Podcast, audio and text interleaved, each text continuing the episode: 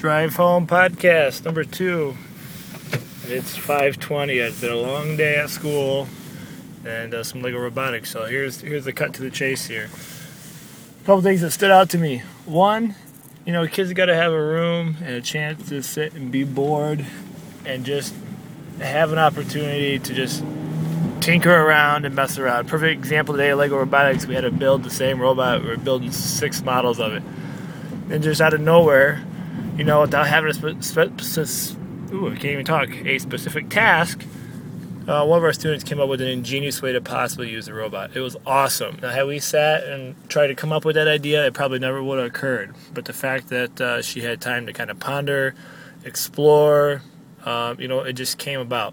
And that happened uh, with my son the other night. He always is to the point where he has to have the iPad or always be doing something. And finally, I just said, you know, just sit relax. The next thing you know, he's built this huge, massive Lego dragon empire just using his creativity. So the key there is never lose your creativity. That's what makes us human beings so amazing. Um, and sometimes I feel like our lives are so busy, we're so jam packed with things to do that we lose out on those opportunities where we can just tinker, be bored, explore, and come up with some brilliant genius idea.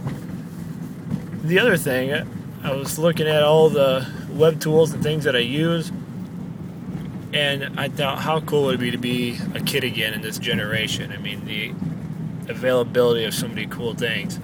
A student uh, who is super awesome and cool. She has a blog, and on there, she made a little video um, expressing some of her concerns and thoughts and things like that, and it was awesome. When I grew up, all we had was just our journals and notebooks and things of that nature, and now there's a whole new medium with this online world that she can connect with with other people. It's just super cool. Uh, the last thing that I have I talked about the Flickr photo challenge yesterday. I got a post on my blog. Still looking for pictures. I posted one. It's not the greatest picture, but at least it's a start. And the description there will talk about the difference between computer labs and pencil labs. So I'm looking for some pictures. I need 29 more because I posted one. I'm not going to post any more myself from my calendar for November. So get on there, go on my blog, Coffee for the Brain shoot me some pictures, send them my way, and we're gonna rock and roll.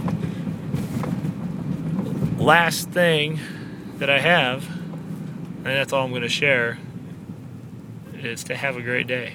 Tomorrow's Friday. We've almost made it to the end of the week. Keep it real. Peace out, homies.